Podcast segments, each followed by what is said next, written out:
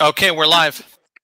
Hello, ladies and gentlemen. Thank you for joining us today on Becca's World. I'm your host, Blind Becca. How is everybody today on this beautiful Friday? I am so sorry, guys, that we haven't gone live in the last couple of weeks, but we've been working on some really important projects. And so we've been prioritizing things in order to get things moving in a quicker fashion so we can get more products out to you guys. Um, I'm, I'm, I'm just... just recently finished uh, an important writing project that will be um, probably getting out on on print and Audible, hopefully within the next month and a half. Um, and we're moving for, like full speed ahead on the movie. And of course, we've got great stuff going on with the YouTube channel. And so I just got so there's so many exciting projects going on. In in every one of our projects, we have big things going on. And we recently got we recently found a um, what is she called? A grant writer, a professional grant writer. And when I say we found, I mean God brought us a professional grant writer. And to me, the way it happened, it was so clearly God, just like. It was so clearly God the day he brought me Gino to help me, you know, um, open my company and start making my movie and all of this stuff. So, but yeah, so this is what's going on. Um, anyway, is Vic with us then? I'm sorry? Okay. Hey, Vic, how are you? I was just trying to keep our guests entertained until you were available. Well, I've been here all along. Okay. So what's been going on, Vic, up there? In well, we're just as busy, actually. Um, I'm going to start broadcasting a show that really helped me uh, when I first went blind, uh, called The Blind Handyman and Blind Like Me on Saturday mornings. Oh, okay. Can you tell us about these programs? Yeah. Well, The Blind Handyman are a bunch of guys who got together every week and talked about handyman stuff, how to deal with do tools and handyman projects, do-it-yourself projects, and stuff like that, all with the blind in mind. And uh, Blind Like Me grew from The Blind Handyman uh, as a show where, well, the host, Phil Parr, who is my inspiration for creating Meet Me, Uh, pretty much essentially interviewed people like I do on Meet Me, uh, letting other people see that blindness can be overcome, if not overcome, then lived with, you so know, that sort of thing. I have a question. So The Blind Handyman, have they thought about um, producing some podcasts in which they can describe how they fix like some some of these normal um, day-to-day house projects that handymen need to fix, whether they're blind or sighted? Have they thought about doing a, some podcasts where they're actually fixing, say, like a, a drain in a sink, and they're giving verbal instructions on how they're doing it to help blind users who want to learn how to do it, you know? Well, that's what this show does. These okay. shows were produced uh, a little over fifteen years ago. Okay, cool. So I was given permission to uh, rebroadcast them. They had been originally publicized on A C B radio and uh, various re radio reading services uh, throughout the country, even up okay. here in Canada. fifteen years ago was a long time. I wonder if anybody's thought about looking at the subject matter of some of those videos and re re brought, you know, reinventing them, like checking to see what the newest information is about these particular topics and doing an updated video about them, right? Yeah, that's possible. I mean, these were originally just podcasts, so they are only voice, but uh, I'm sure somebody could get... I'm sorry. I'm. Are you there? Yeah. Uh-huh.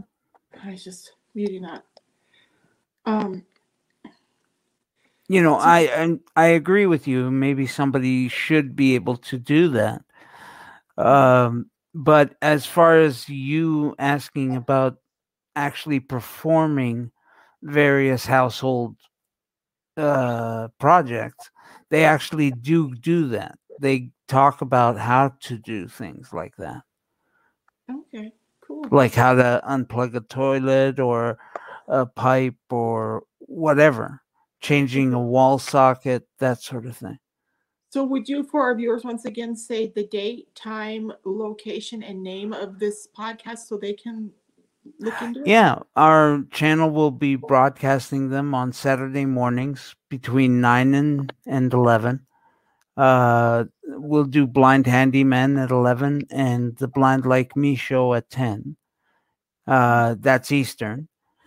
Um, and uh, from there, of course, we have uh, Snap down later at nine p.m. But uh, yeah, the show is going to be broadcast once a week, every Saturday morning. What is your topic going to be on Snap this week? Do you know? Uh, S and M. S and M? Mm-hmm. Okay. Cool. Bondage and Discipline. Oh, cool. And it starts at what time on Saturday? Uh, nine p.m. Eastern. nine p.m. Eastern. Okay, great. And the name of your show again is Whose Blind Life Is It Anyway? Is that where they go to listen to it on Saturday? Uh, yeah, at nine p.m., yeah. Okay, great. Cool, that'll be interesting. We're I... also actually in talks uh, developing a show called Perspectives. And... Um, one of the first topics we were talking about in this meeting was which we thought more advantageous, going blind uh, later on in life or being born blind. Mm-hmm. We weren't quite sure.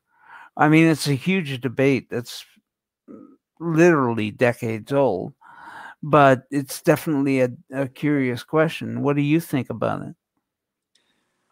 I think that of all of my blind peers that I've known and of myself personally, I feel like the people who have been blind from birth definitely have an edge and a leg up on people like me who were blinded later in life.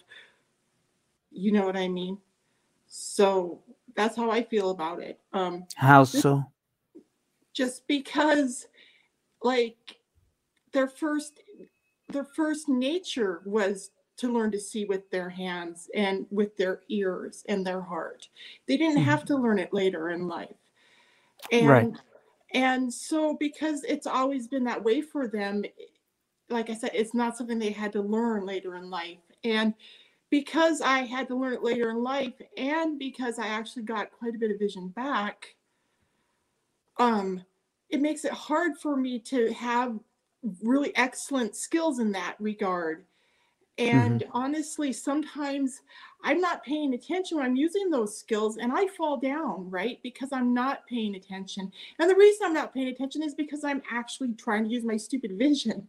And it's when I use my vision, right, which is unreliable, and you know what I mean? It's times mm-hmm. like that that I, I fall down and get hurt instead of, because I'm relying on my vision instead of paying attention to what my canes tell me. I'll literally overwalk my cane in favor of what my vision's telling me at times when I'm not paying attention. And it's times like those, I'll, I'll fall down over a curb or I'll trip on a fire hydrant or whatever.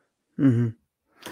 I mean, I, I kind of agree with you. I mean, people who are born blind actually have the ability to develop those other senses uh, more acutely. Well, they're, um, they're distracted by the sight in the first place. Right, exactly.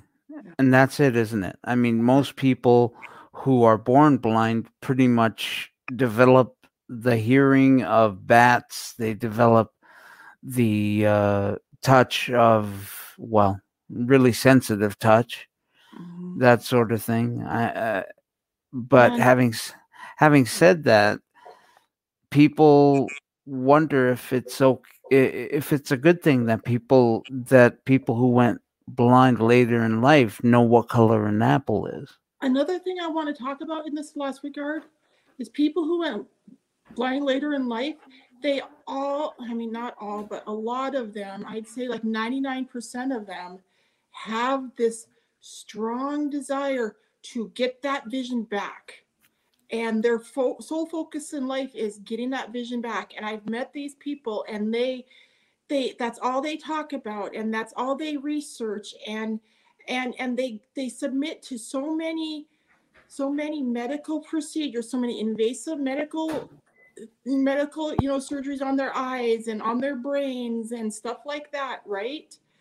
And and in the end, like, I haven't talked to a single one who's gotten anything substantial back. Most of these people wind up hurt worse in the end. Like, they have worse scarring, and they have worse, like, worse, um, like, the body has, like, worse symptoms of trauma, right? Like, they have more inflammation and, and stuff like that after they wind up submitting to another surgery. And, mm-hmm. and I talk to these people, and uh, they wind up worse off in life. And so I, I, I guess a long time ago, I decided I wasn't going to pursue after all that stuff to try to get my vision back. I decided I was just going to try to get used to it. And yeah. when I got, when I finally got a cane, it made it so much easier. And so I just want to try to tell people, like, if you, if you suddenly lose your sight, try to remember it's not the end of the world. And, and it's a lot easy, like, it's a lot better if you just accept it and start adjusting to it, and, like, learn to use the white cane right away, so you mm-hmm. can keep your independence and not lose it. And, and it's important that you learn Braille and learn how to use, like, some of these talking programs, so you can continue to use a computer, so you can continue to go to school and educate yourself and continue to work and, and provide for yourself and your families. I want to really, you know, stress that to people, that it's not the end of the world. And it really, you know, you really want to make sure that you don't let your perspective get skewed in that direction. Yeah, no, I was the same way when I first, that first year of my going blind, excuse me, I was always Uh, holding out hope that my vision would be restored, and I was kind of in a holding pattern um, because my my uh, my thoughts were, oh well, I'll see what my final vision will be, um, instead of adapting what I what I didn't have at the time. I would always put it off, saying, well, we don't know what my vision will be, so I'll learn it once we know what my vision will be at the end. Mm-hmm. And that was the worst mistake I could have made. Mm-hmm. Yeah, and I, I can't stress enough for my audience, like, the, you know, no matter what happens to you in life, if you're blinded or if you wind up uh, paralyzed or in a wheelchair or deaf, or if you lose a loved one, or if you lose a limb, or whatever happens, you know, you can recover from it. And and I just really want to try to remind people to it, that you have the power in your own mind and heart. It's like, how you need to decide how you're gonna view what your whatever situation you happen to be going through, right? How are you mm-hmm. gonna think about it, and how are you gonna feel about it? So, because you need to make sure you'll have a good response, a good, you know, um, reaction to it, so that you'll have a positive outcome, because so many people just let it destroy them. And it's not right. the end of the world. It doesn't have to be the end of the world. In fact, it can be the beginning of all things for you if you make it that way. Right. I agree. I agree wholeheartedly.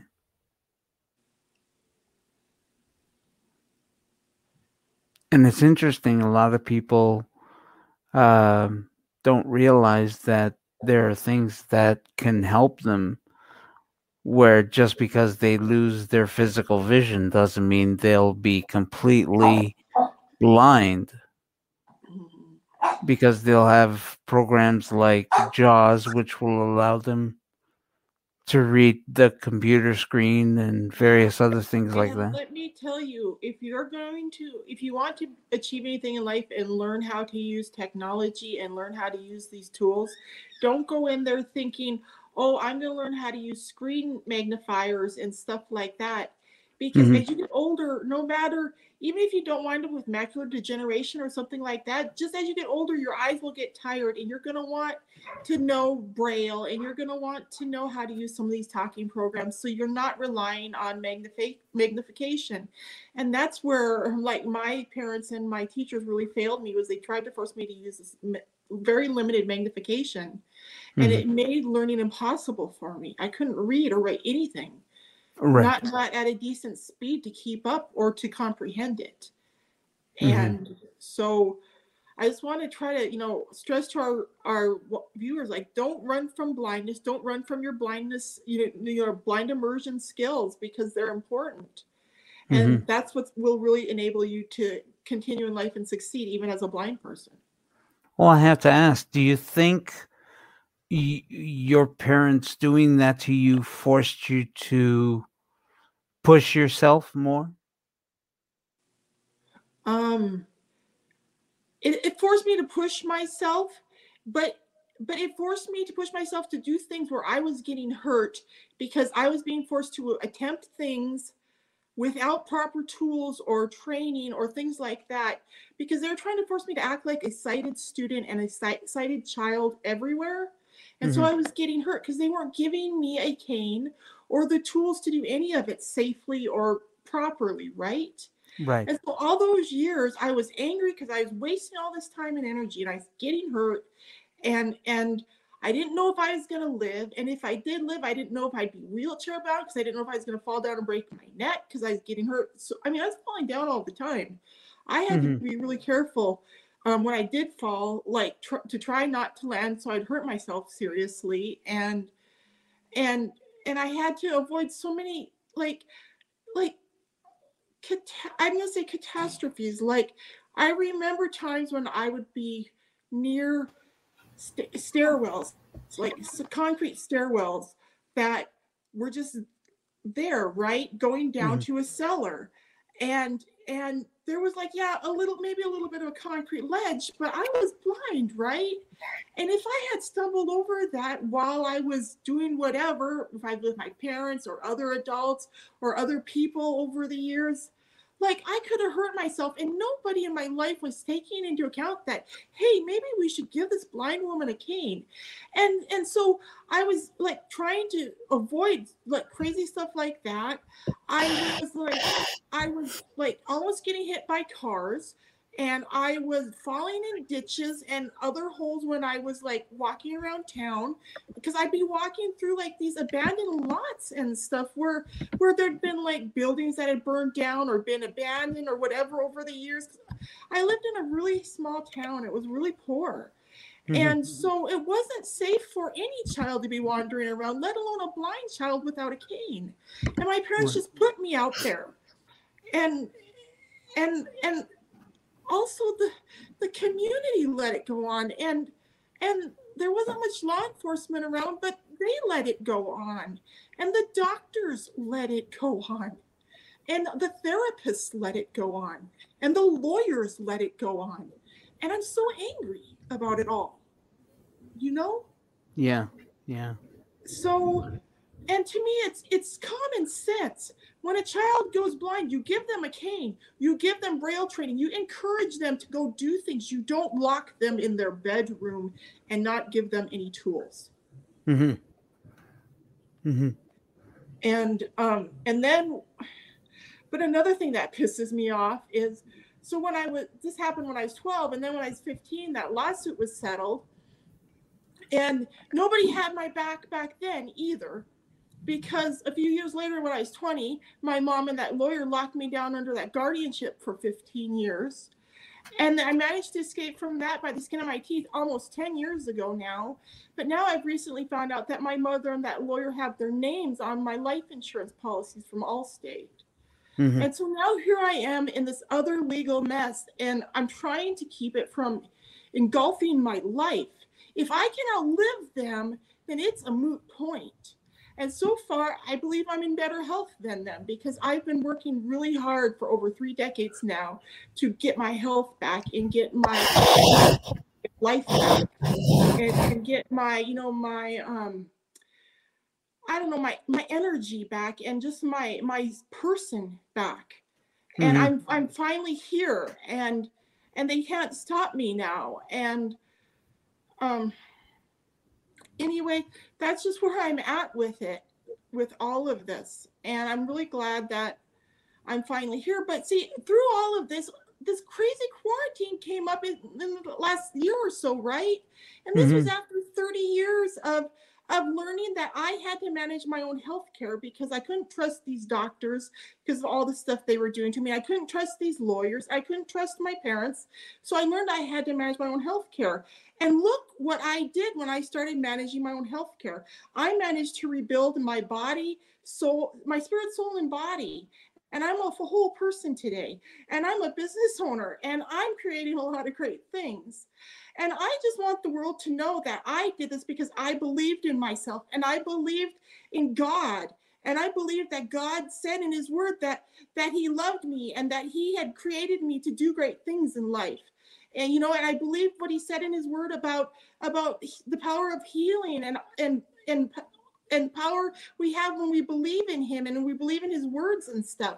And I believed in all of that as a little girl, and I continued to believe in it throughout my life, even though it was hard.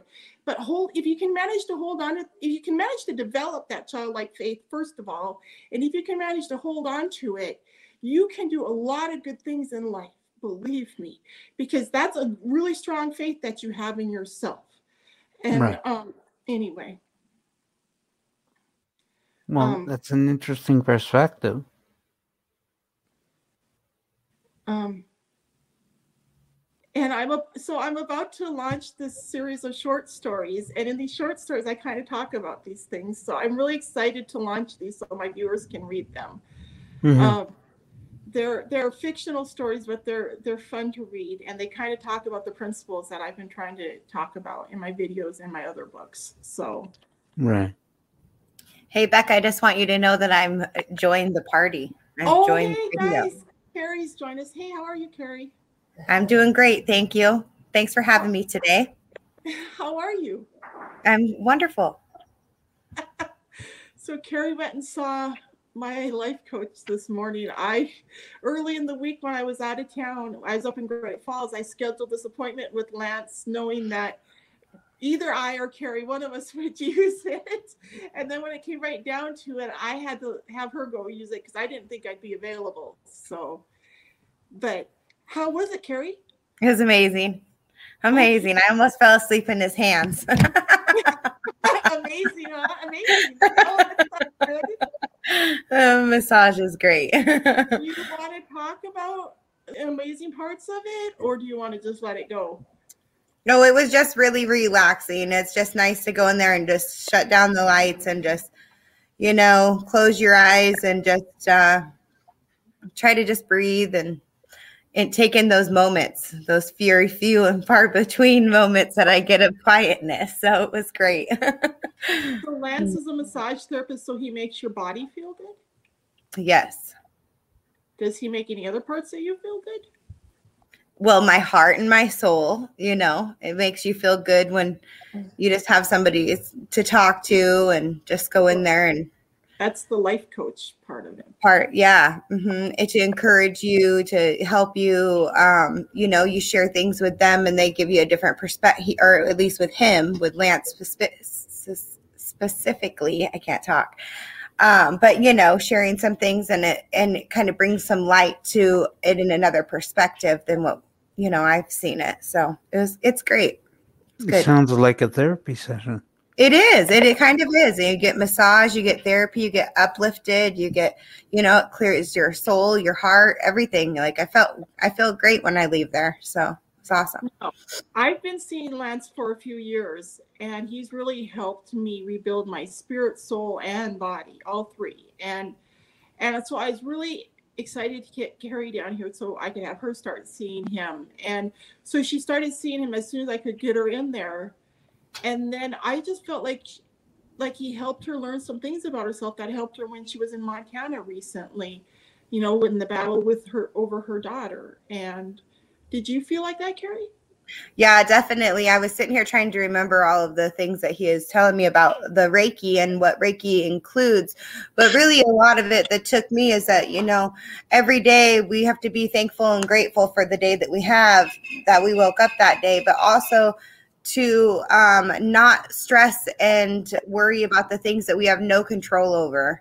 You know, give it to God and just let him help you out with it. And that was one of the big things that he told me, you know, was to just, you know, don't stress about the things that we have no control over. And um, just live positive, just uh, stay positive, think positive, just um, encourage others, and like makes you feel better. Did, did did he did he make you aware of any of your own power in the situation though about your daughter? Um, didn't you feel more empowered? I mean, it seemed to me like you felt. It seemed like you felt. I felt more refreshed, I guess, in a way, like ready to fight the battle, knowing that I turned it all over to God and left it in God's hands, and just kind of took those words of advice of not stress about the things I had no control over, because mm-hmm. really it would have just stressed me out even more and wore me down even more, um, mentally, physically, everything. So really just uh, turning it over to God and just letting him guide the way, um, having faith in it. And, uh, you know, that just kind of made me feel good. I think for the sake of our viewers and, and mine, for my sake, for that matter, Uh, could we have a bit of backstory on that? On which, on the on the abduction of Calais?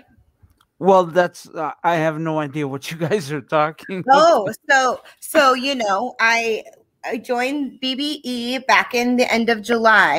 Um, mm-hmm. I made the decision.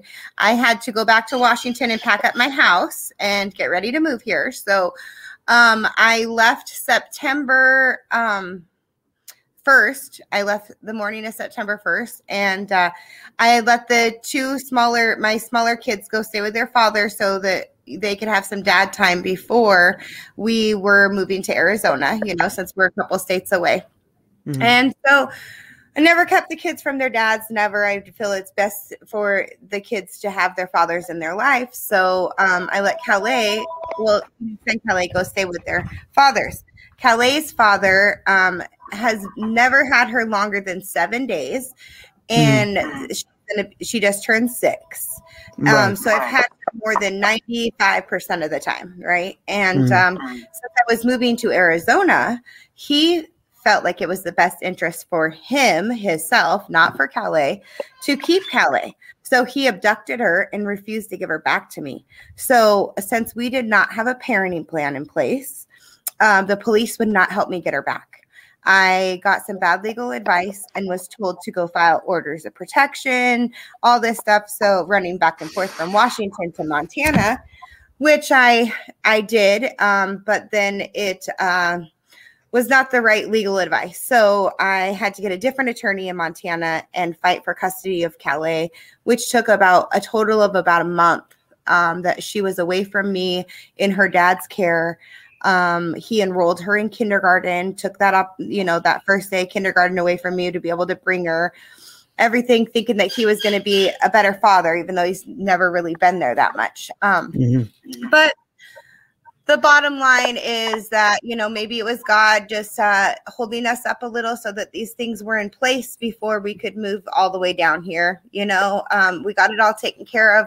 I uh, got primary custody of Calais. She has a couple of visits a year with her father. And uh, now we got here. We flew out that night, the night that I got her back. So we've been here since October first now. And uh, it's just been amazing.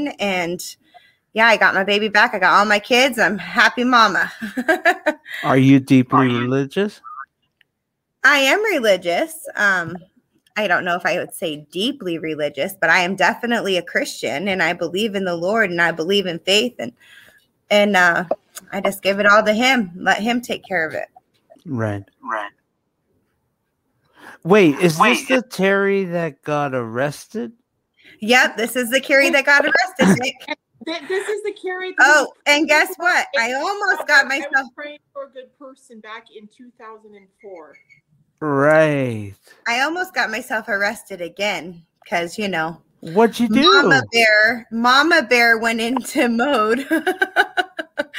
When my baby was taken away, I didn't want to wait for the order of protection to be filed or uh, served. It was filed, but it wasn't served yet. Mm-hmm. I didn't want to wait. So I had saw him in traffic and my baby in the backseat of the car, and decided that I was going to pull up behind them and try to get my baby out of the car. And, you know, I just wanted my baby back. I'd never been away from her for that long, and I just wanted her. And uh, I guess Mama Bear just stepped in, and I tried to get her out of the car, and cops were called, and they charged me with some tickets, but all of that has now been dropped um, under the circumstances. And, uh, you know, the, the prosecuting attorney could understand my reasoning of behind it. Um, not saying that my actions were the best, but I reacted because I'm a mama and I wanted right. my baby. So um, I'm just well, thankful that happened- Missoula County, Missoula County decided to dismiss all of my charges. So what happened with le- leaving it all to God? Well, I just reacted. I couldn't at that point. I had to turn it over to God after that point because I got myself in trouble. Gotcha. Gotcha. Okay. Before that, I was I, I had turned it over to God, but I hadn't turned it completely over to God because I thought I was still super mom, you know? I still wasn't giving up because the mother doesn't right. give up, right? We don't right. give up. So I just had to rethink and step back. And and that's when I gave it to God and said, I need your help. And I had to stop worrying. I saw Lance in between that time. And he helped teach me that, you know, I need to understand that I can't um, force things. I need to just be patient and uh, not worry about the things I had no control over. So, so Lance is into homeopathic medicine. I believe so, yes. With the yeah. essential oils, everything yeah. like that. Yeah. Right. Yeah. Yeah. And life coaching is one of the things he does. And, you know, I started seeing Lance for massage therapy specifically, but he, of course, life coached me with, right with that first massage session. And the life coaching wound up being just as beneficial to me as the massage therapy, and just as beneficial as the yoga therapy he did with me, and just as beneficial as everything he's done with me over the last few years. That's why I keep seeing him. I don't see him as often as I did in the beginning, and I don't see him very regularly now. It's pretty sporadic, but I still keep Lance in my life because of what he can do for me. Mm-hmm. And what he can do for a lot of people. So so homeopathy may be an avenue for some people. Oh, yeah, yeah for sure. I, so Way better than any man-made drugs, I believe. My mom has fibromyalgia, and I, I believe I have some symptoms of fibromyalgia, too. And I, I suffered that T B I in nineteen eighty-nine when I was twelve years old. And then I broke my tailbone a few years ago, and I had that thing that happened where Like uh, my brain herniated, and I was paralyzed on the left side of my body for quite a while after I woke from the coma and stuff. So I've had all of these neurological injuries, right? Mm-hmm. And I really feel like the holistic medicine has helped me reconnect these neurological things that have been so damaged. And right. so I'm just really glad that I, I stumbled upon uh, this medicine, and I've been actually trying to practice this since I was in my early twenties, but it's gotten so much easier since I moved here. Um, there's a lot of good practitioners here. So, you mean in Phoenix? Yeah, here in the Phoenix area. Yeah. So there's like um, S W I H A, the Southwest Institute of Healing Arts, is here in Tempe, and so and S W I H A is actually, I think they have three or four different campuses. There's the the main branch, the one I just mentioned, and then there's S O Y, which stands for Spirit of Yoga, and they have S W I N A, which stands for Southwest Institute of Natural Aesthetics, where you can learn, like I think they do waxing and stuff like that there, but. But you can go there and learn how to do like Reiki and reflexology, um, uh, mas- a, myri- a myriad of different massage therapies. You can learn how to be a yoga trainer. You can, mm-hmm. They have so much to offer there. And so, and I've always been really big on education, uh, on educating myself. And so when I discovered this school, I started trying to get more learning there, and they actually have some really cool things. Like they have this thing called Gifts and Graces on the first Friday of every month that is free that you can go to. Mm-hmm. And they have like a different student who's graduated from the school, usually, who will give a like a presentation talking about their journey.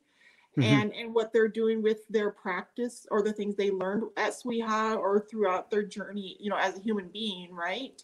Mm-hmm.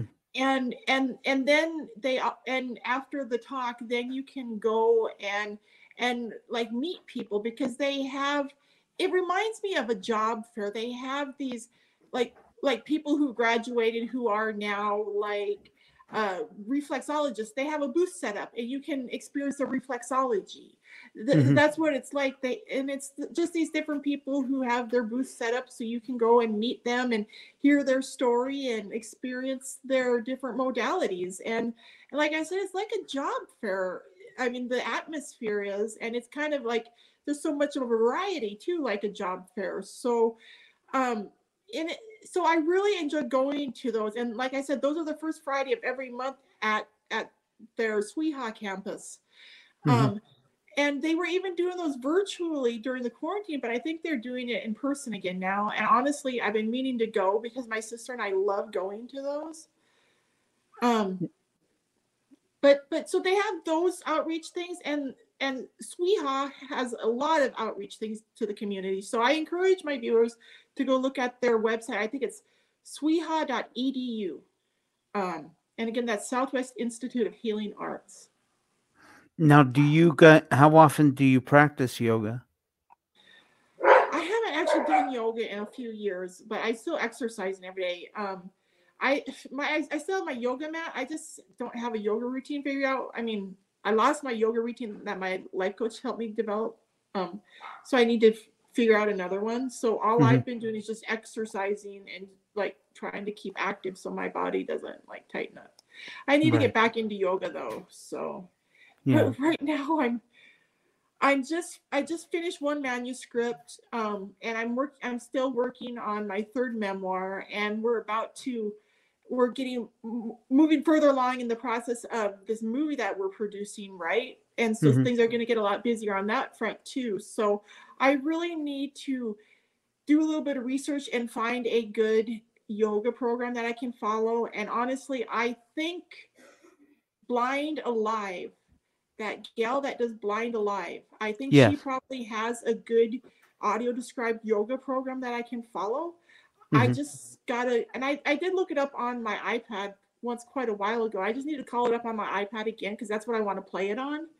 It's actually free now. Yeah, I know it's free, and that's why I need to do, I, I just need to go track it down and get it all downloaded so that I can easily access it. And I need to work it into my morning routine. The problem is right now, like I can barely get my treadmill done in the mornings because I'm sharing my bedroom and bathroom with my teenage son in the mornings. Um, because huh. the hallway bathroom is being taken up by my best friend and her family because they're here too. So like, right. so in the mornings when the kids are all getting ready for school, Davey comes in here and uses my shower and brushes his teeth. So like today I, I was like an hour late even getting on my treadmill almost. So you've got quite the busy household. Yeah. And I, I just realized I'm going to have to start trying to get up earlier again. I used to get up at four o'clock in the morning, and I'm going to have to start doing that again. Because if I can get up at four o'clock in the morning, then I can have all my stuff done before Davey even gets out of bed. So, right. And then I'll just, you know, and I used to. Does he still go to school? Yeah, he's fourteen. Huh. Why? Well, I'm just wondering if you get any work done after he goes to school. Um, I get work done after he goes to school, but I work all the time. Like, like to me, exercise, part of my work is building my body, rebuilding my body. And part mm-hmm. of my work is my writing. Part of my work is my researching. And part of my work is my life coaching. And part of my work is my videos. And part of my work is the movie I'm producing and the other movies I'm going to produce in the future, right? So to me, mm-hmm. all of these, to me, all of these are part of my calling, part of my mission, part of my life's work. And, and to me, I'm working on these things from the time I get up in the morning till the time I go to bed. Mm-hmm. And, and so I just need to get yoga work back into it. Right. So, Becca, um, maybe we should do it together. Yeah, just add it yeah, to the routine, and then we can maybe do it together. You know, because yeah, why not? Like, listen to some good music, do some stretching. I'm here, so why not? I could try to help you get into idea, throwing it back into routine. Yeah. So anyway, Carrie's back from her massage with Lance, and so she's joined us. Um, anyway, so I wanted to talk today, though, about um, just some more about what's going on in our country right now in our wor- and in our world. But because I'm an American, I need to be more concerned about my fellow Americans right now, because the world is a really big place and God's got the whole world in his hands. But as an American, I just want to remind my fellow Americans today of the great education that you have had and the great ac- access to great health care that you have had. And you can take all of these things that you've gotten as an American citizen, and you can overcome the socialist nightmare that's descending upon us. Like when they tried to tell me over thirty years ago that it was over and that, that I was going to be dependent on them for the rest of my life and that I would never be able to achieve anything and I would just be a drooling idiot who'd sit in the corner while they collected my paychecks and took care of me. You know, that's what they tried to convince me of, and I never believed it. And they kept trying to tell me, but it was it quickly, I quickly realized that the more I kept speaking out the truth and speaking out on my behalf, and the more they kept saying, no, you're wrong, I was the one that was right, because the more that time passed and the more I worked, the stronger I was becoming and the more coordinated I was becoming and the more my brain was healing, even in those early days. You know, I remember in those early days when I first got home from the hospital, I remember my eyes were already starting to get better. I was starting to see some light, right? So mm-hmm. God was healing me from the very beginning, and I I knew that, and I trusted that, and I believed that, and I kept telling those stupid doctors and my parents all those years. And and so, and in the same way, our country will heal, and our country is healing, and we are strong people here in America, and we are good people. We're hardworking, and we love one another, and we want to help the world. I really believe most Americans want to help the world. We don't want to hurt the world, but we also don't want to be taken advantage of. Oh, who's taking advantage of it? Oh, there's plenty of people taking advantage of America right now because of what the Biden administration has done. He, they've opened up our southern borders, and they're letting all kinds of people in to take advantage of us. And and this is only the beginning, because this, I mean, he only just recently got elected. So, um, right. Um, but but I just. He, And, and listen, you guys, as this goes on, we're going to start to feel like like we're on the top of a waterfall. And we're going to feel like we're having to run to keep from going over the edge. We're going to have to keep swimming and swimming and swimming to avoid getting pushed over the edge of that waterfall, right? Or we're going to feel like we're on a treadmill. We're going to have, we're going to feel like we're running and running and running and running and running to get ahead of, of life, right? And to keep taking care of ourselves and paying our bills and taking care of our families because of what is going on with our economy right now, and and all of because of all the dominoes that the Biden administration and these liberals are knocking over to make all this stuff happen. They are very rapidly tightening the noose around American families, around the throats of American families, financially and socially, and and it's it's really going to hurt us. But we need to remember what we've survived in this country. America has survived a lot. And we need to remember where our strength lies. Our strength lies in, in God, whoever your God is. Maybe, I mean, I believe there's one God. But I believe that God said people can worship however they want. So whoever your God is, he has made you strong and intelligent and kind. That's the easiest way to go in this life. Yes, you can be an asshole. Yes, you can be someone who takes advantage of others and tries to get the, the better end of the stick all the time. Or you could try to go the other way and turn the other cheek and, and try to help other people whenever you get the opportunity, right? Right? It'll come back to you, believe me. Um, but but try to be, try to be, try to be a loving American today. I really believe most people are. I'm just speaking out because of what the socialists are saying about Americans, because they're saying that America as a whole or overall is that we are evil people, and it's not the case. How so? How and so who's what? Saying that? The liberals are. Okay, now what are they saying? They've been saying this for as long as I can remember, though, guys.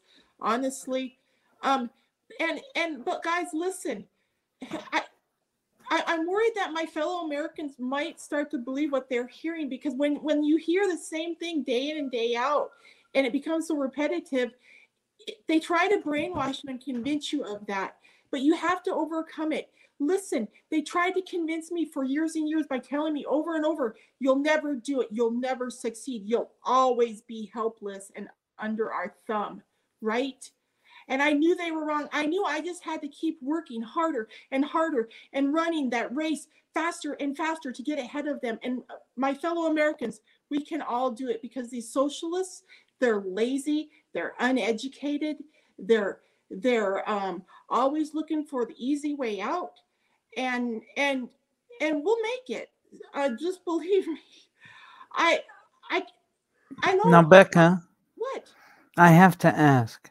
What? Is it possible that God is driving Biden? That God is driving Biden? Mm-hmm. It's possible that God is driving Biden. Um, at some. In level. Which case, doesn't that mean he's doing what he's supposed to do? I believe all of this stuff is um, is predicted in the Bible, and, and okay, and and I, and I believe that God knew about that all this was going to happen, which is one reason okay. why I've been able to remain calm through all of this. But you haven't I, answered I, my I question. I believe in this thing called preordation, preord, preord, preord, preordainment. Yeah, preordainment. Yeah. Like, I believe our steps are preordained. And I mean, we can choose to change our reaction, you know, and react a certain way, and that will change the outcome. But it, it you know what I mean? But you haven't it, answered my question, though. What's your question?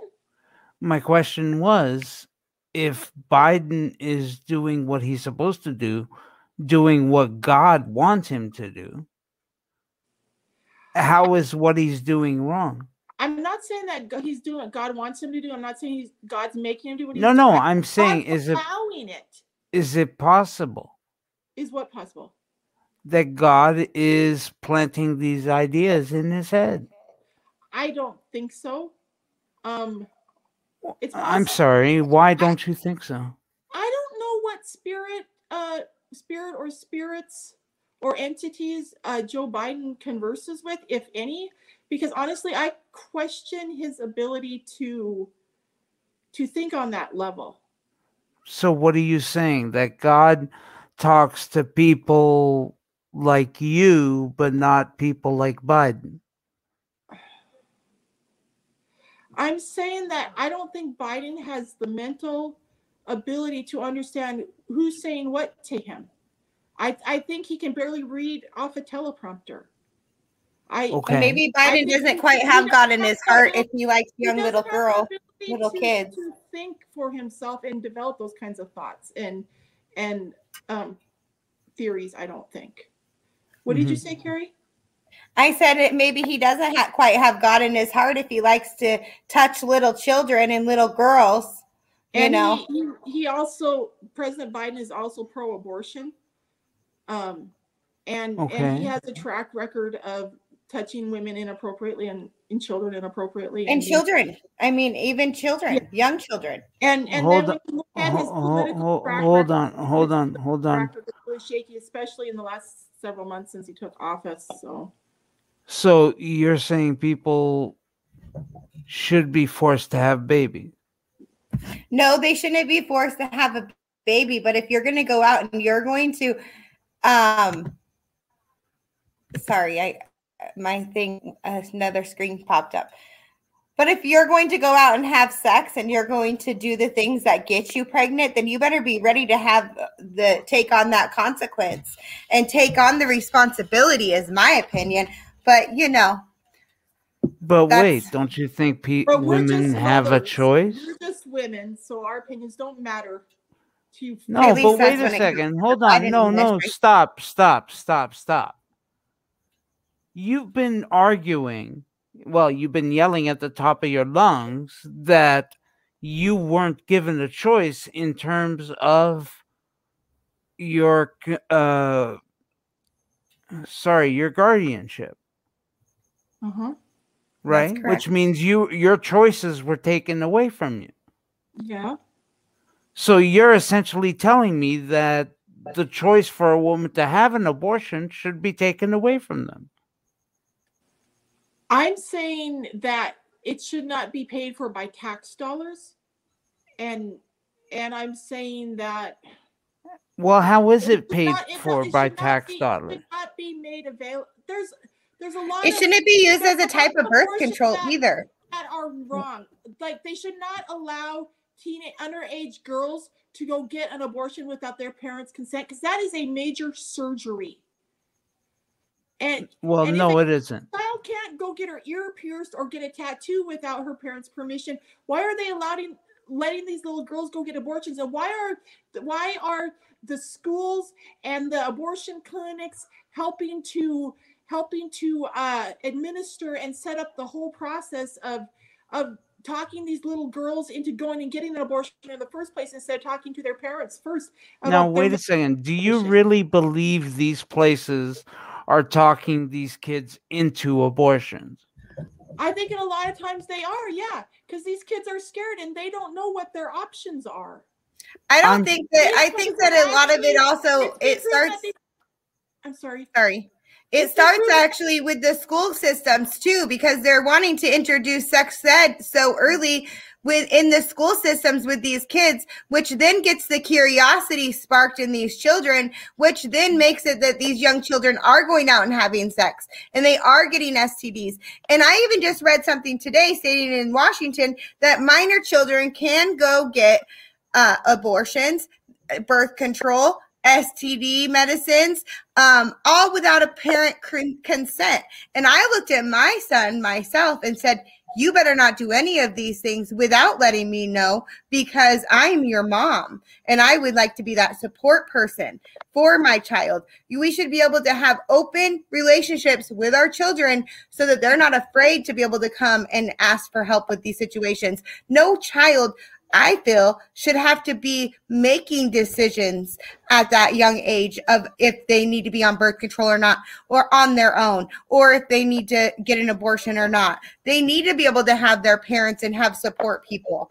But I don't think it's right that uh, that that kids can just go in and get this stuff done. And I feel that it starts with the school systems where they're introducing the sex and the sex ed too early with our children, which then is making our population even larger, making young teen pregnancies, making S T Ds more wild and rapid. Now look at, we all have to get H, the boys are recommended to get H P V vaccinations. That's because, why? Because more young children are having sex. That H P V is an S T D. So, I mean, I think that if the school systems maybe didn't introduce it at such a young age, then maybe it would lower the the numbers of teen pregnancies, teen abortions, S T Ds, all of that.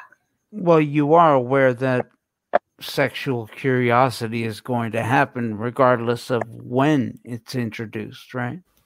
That is correct, Vic. Yes, it is human nature, right? I mean, some people are more sexual than others. Some people so, discover it at a younger age without being introduced to schools, but it doesn't help when the school systems introduce it into And, and at such a young age. And but help. That's just it. The school system isn't teaching them that they have to be promiscuous. Now, guys, another problem with the school systems that's come up very recently is what's going on with the school boards. Have you guys heard what the, the National School Board admin, or administration or whatever it's called has been doing to parents who stand up for their children at school board meetings? They're calling uh, these parents terrorists. Guys, I didn't know that. Well, Vic wouldn't know that because he's not in America. But yeah, Carrie, here in America, the National School Board Administration has labeled parents who stand up for their children at school board meetings about the vaccine and about the vaccine mandates and about the critical race theory. They're labeling those parents terrorists. For advocating for their children. Yeah, yeah, for, for advocating for their children. For their children to have the kind of education we've always had here in America. I'm and sorry, where did they call them terrorists? I I don't know, in a, they just have. They're like, they're calling them terrorists. Well, no, no, no, Becca, you can't say shit like that. It's the F B I. They're trying to get the F B I to go after these parents as as terrorists. That's what it is. Becca, Becca, you can't say shit like that without actually offering proof. I just said the proof, Vic. I couldn't remember it right off, but that's what it is. The, the, the National School Board Administration is talking to the F B I, trying to get the F B I to go after these parents and investigate them as terrorist suspects because they stand up for their children at school board meetings. And these school boards are paid for with our tax dollars, and these teachers are paid for with our tax dollars. I just don't believe that's happening. Well, go online and look at it, Vic. It's happening here in the U S I don't know what's going up going on up there in Canada, but I bet that's going on up there too. I bet they're teaching critical race theory up there, and I bet they're doing all the same stuff they're trying to force our kids to do down here. And parents are standing up down here, Vic, because they don't like the socialist agenda. And the National School and Board is you think the school agenda. System is calling them terrorists? No, the National School Board Administration is calling them terrorists. Calling the parents terrorists for They're advocating for, for their, their children. children. And advocating for their children at school board meetings. I'm sorry, I can't believe that's actually happening. Can you guys hear me? Oh, go- yes, Gino. Vic, I'm going to jump in for a second because I, I I just need to educate you on something. You're clearly not following the um, emergency hearings that were held this week with the Senate, and uh, Merrick Garland was being grilled by Ted Cruz and a bunch of other senators. This is what you should really research it. I know Becca can't explain it fully, but research what is going on, what these hearings were about. A letter was sent to, uh, you know, from the National uh, School Board. And the reason that this is a controversy is because Merrick Garland, who is our attorney general, basically accepted that these parents are committing what they deemed as twenty acts of violence, which was not true, against teachers. And he sent it off to the F B I for parents to be flagged as domestic terrorists. So you should research it. That's all. Yeah, yeah I guess I was also looking it up. I was also just looking it up, and it says it took a few weeks, but National School Board Association has apologized and sending a letter to, to President Biden suggesting the threats and acts of violence at school board meetings, but the domestic terrorism that was being uh, uh, performed against the parents. So that is that is true, Vic. If you want to look it up, I just pulled up an article on it myself as we're sitting here. So wow, it's very sad, very sad That's that the crazy. School board wants to yeah, Vic, you gotta treat parents like that. They are trying to strip us of our rights here in this country. They really are trying to shove socialism down our throats. This is serious, yeah. and I hope and I taking away our rights of our children. Yeah, yeah. Now. I, I I have not lost hope, though. I like I said, I've talked to some people who have given up hope, but I have not lost hope because there's a lot of people who were raised like I was, and like Carrie was, and like Gino was, and like so many of the other other good conservatives I know who love this country and who love our children and who want our children to get a good education so that they grow up to be hardworking people who love their country and who love their fellow man. Mm-hmm. You know, um. And I know there's some just be- bad people in there, but the majority of people are good, and they just need to be given a shot, you know, a, a good opportunity in life. I really believe. And really, it's all it comes down to communication and openness too. You know, like we have to be able to communicate with one another. We have to be able to be supportive of one another to keep the peace and happiness in our world. Hmm. I have to say that's disappointing. Right? What's disappointing, Vic? Well, that the this association did what they did. Yeah, so Vic, this is just one of the many travesties that are being committed against the American people right now. This is honestly, like I said, just one of many, and this is not one of the, I mean, it's pretty a pretty serious one, but there's some that are pretty a lot bigger and a lot scarier. Mm-hmm. Well, yeah, like like um, an example of another thing that's happening in our world today here in the States is this uh, mandation of the vaccine. You know, there's thousands of first responders that are going to be out of work because they don't want to get the vaccine. They're stripping them of, they've already taken our constitutional that, rights away. That's happening not only to first responders, but every everybody, everybody, every, yeah. Every company in this nation that has one hundred employees or more is mandated by the U S government to get all those employees vaccinated. And because a lot of these employees are refusing, they're quitting. So a lot of these yeah. companies don't have their workforce anymore. Or they're and being forced to quit because they're going to make them, as of whatever date it was, I can't remember the date exactly, but then they're going to make it so they get unpaid leave. Mm-hmm. So they aren't allowed to come back and they're not going to be getting paid until they get that vaccine, which then really just corners people. It kind of corners them. What if they have a family to take care of? And listen to me, it's it's still it's an experimental vaccine. It's like they're they're forcing all Americans to get a vaccine so they can treat them like guinea pigs. And the only thing we can do is say no. I told those doctors and those lawyers no. When I, you know, when they locked me down under that guardianship, I started saying no to all the crazy shit. I stopped all the medical shit. I stopped all of the drugs. I only participated in the stuff that I knew was really going to make me better. And that's what mm-hmm. the American people are going to do. People are going to have to stand up and say, no, absolutely not. We're we're refusing to participate in these these unconstitutional mandates. We refuse to to punish our employees for not getting them the vaccine. We refuse to stop, you know, doing business with other, with other people because they didn't get the man, the vaccine. You know, I, I don't know. I just really feel like that's what we're going to have to do. That's how I beat the rap, you guys. They tried to force this whole socialist nightmare on me. They, they tried to, like, they tried to drown me in it from the moment I woke up, right? They tried to convince me of all this shit, and I never believed it. And I had to keep saying, no, no, no, I refuse. I had to keep fighting to make myself stronger. And we're going to have to do the same. We're going to have to start saying no, no to the vaccine, no to this mandate, no to that mandate. We're going to have to remember who we are and what we're made of. We don't need vaccines to be normal, productive, loving, um, normal Americans, right? We don't need masks to do any of that. We just need our freedoms to go do and live. And God in our hearts. No, yeah, just kidding. That's I mean, I'm not kidding, but amen. Yeah. And faith. Got to have faith. Yeah, and it's faith, faith in yourself as well as faith in your God and faith in your country and faith in your fellow man. And believing in yourself and believing in others. I know faith is not such a cool thing anymore, but it's cool in my book. And I'm writing a lot of books, you guys. I'm about to publish my third book and I'm working on my fourth book, so. I I just think it's a, a really, a really difficult choice to make.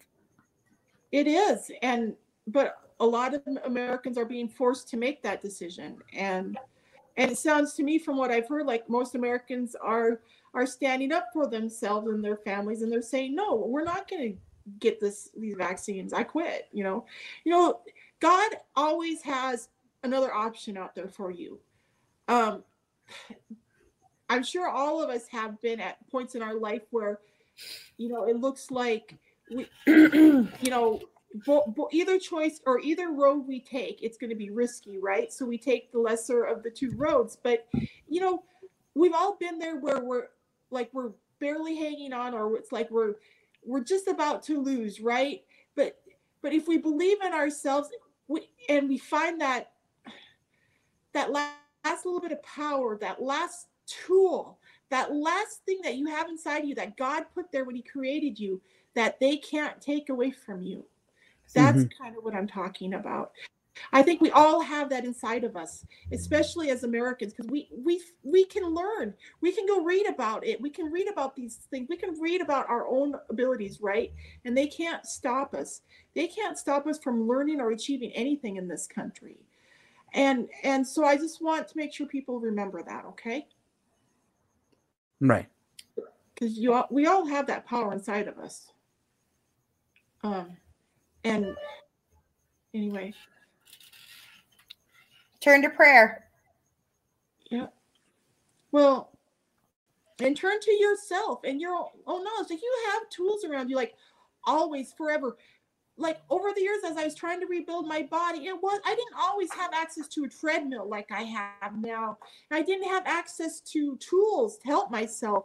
So in the early days, I had to tell myself, you know, just getting up and walking is rebuilding myself. Just getting up and moving is rebuilding myself.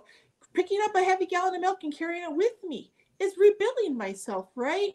Right. We have ways of doing things on our own. Even if they try to stop us from be, being productive people, we can still be productive people on our own terms. Even if they can't measure it with their measuring stick, we can still be productive and still get shit done. And the, the really funny thing is they don't see that. That's how I did it. I, I got better by inches and inches and inches. And before I knew it, I was getting better by miles. And when they finally turned around to look, I was long gone. You know, that's right. That.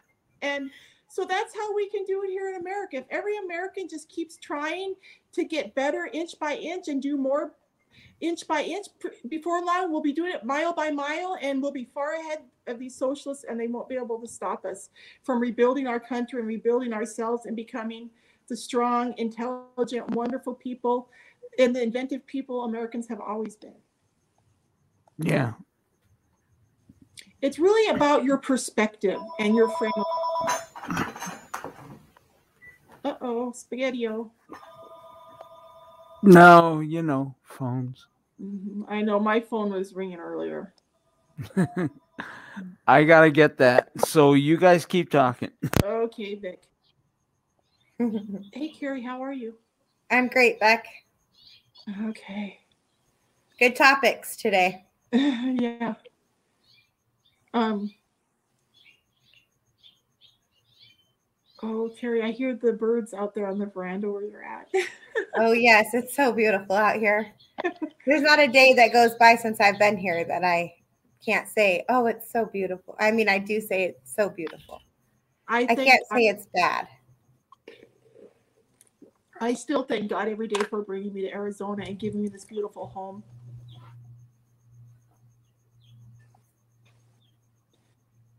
Yeah, it's beautiful here. Is Vic back?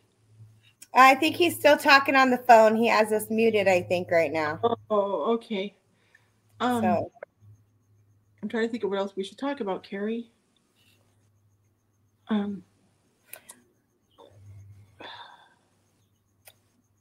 well, this is Friday. Time for a commercial break. Yeah, let's take a quick commercial break, ladies and gentlemen. Please Sorry, guys. I, I'm going to have to go, but I uh, right.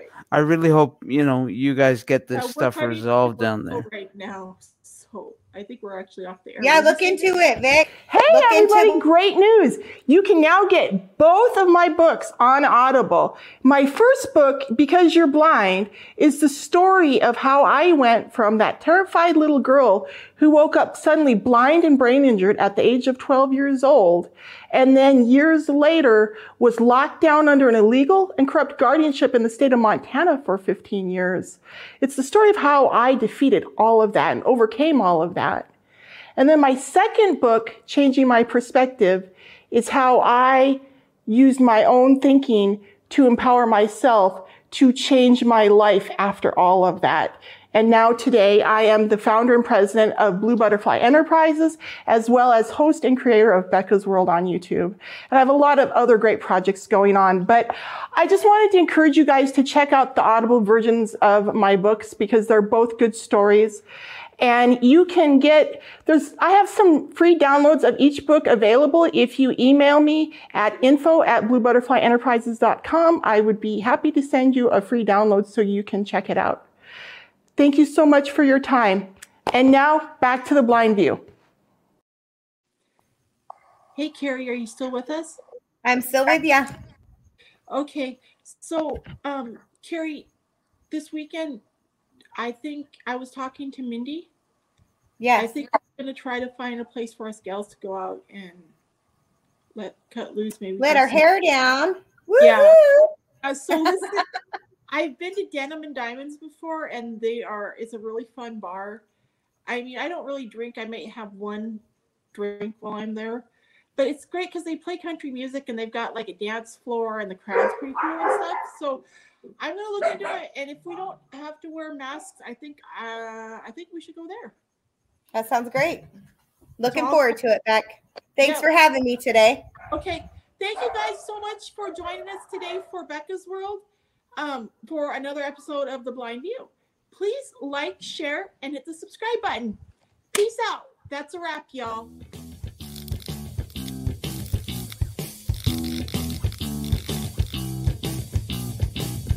Thank you for watching Becca's World. Please like, share, and subscribe to my